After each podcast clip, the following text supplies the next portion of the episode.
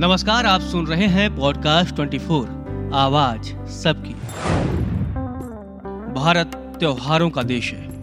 इन धार्मिक त्योहारों में भारत की संस्कृति झलकती है और भारत की आत्मा बसती है।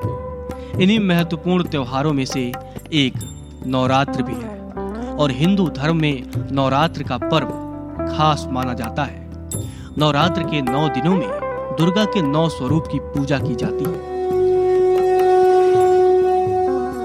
इस बार 2023 में चैत्र नवरात्रि 22 मार्च से शुरू होकर 30 मार्च तक रहेगी।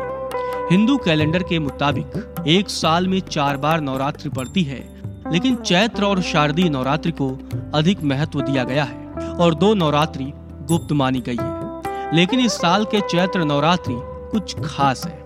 आज के हमारे एपिसोड में हम आपको बताएँगे कि क्या है इस नवरात्र में माँ दुर्गा के पूजन के लिए शुभ मुहूर्त? और किस दिन किस देवी का पूजन करें?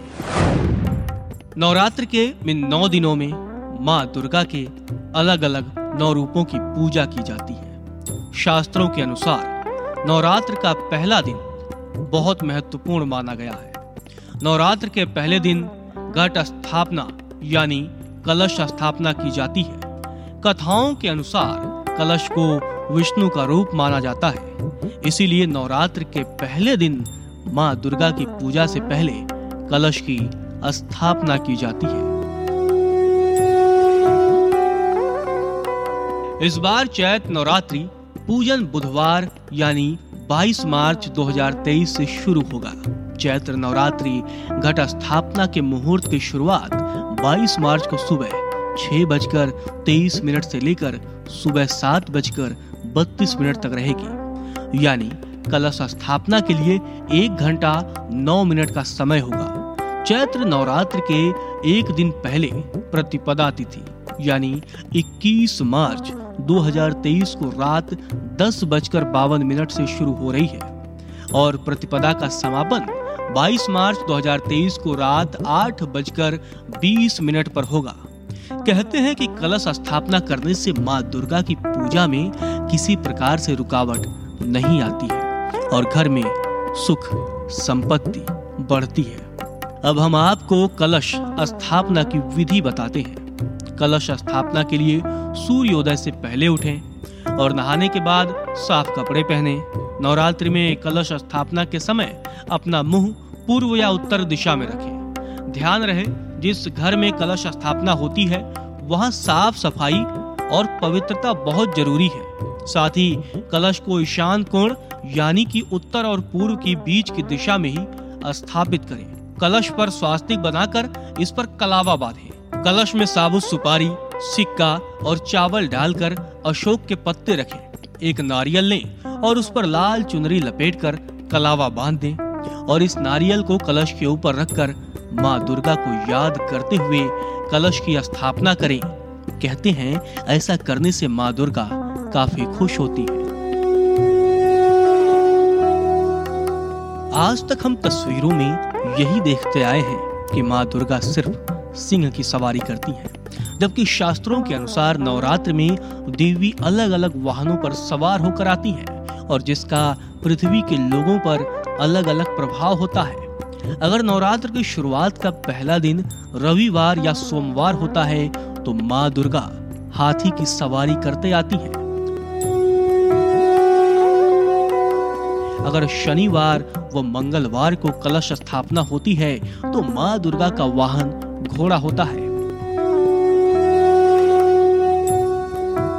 वहीं गुरुवार या शुक्रवार को नवरात्रि शुरू होती है तो माँ दुर्गा डोली में बैठ कर आती है। और वहीं बुधवार को कलश स्थापना होती है तो माता दुर्गा नाव पर सवार होकर आती है। माँ दुर्गा के अलग अलग वाहन से पृथ्वी के लोगों को अलग अलग असर भी देखने को मिलता है। जी हाँ जब माँ दुर्गा हाथी की सवारी करती हैं तो ज़्यादा पानी बरसता है।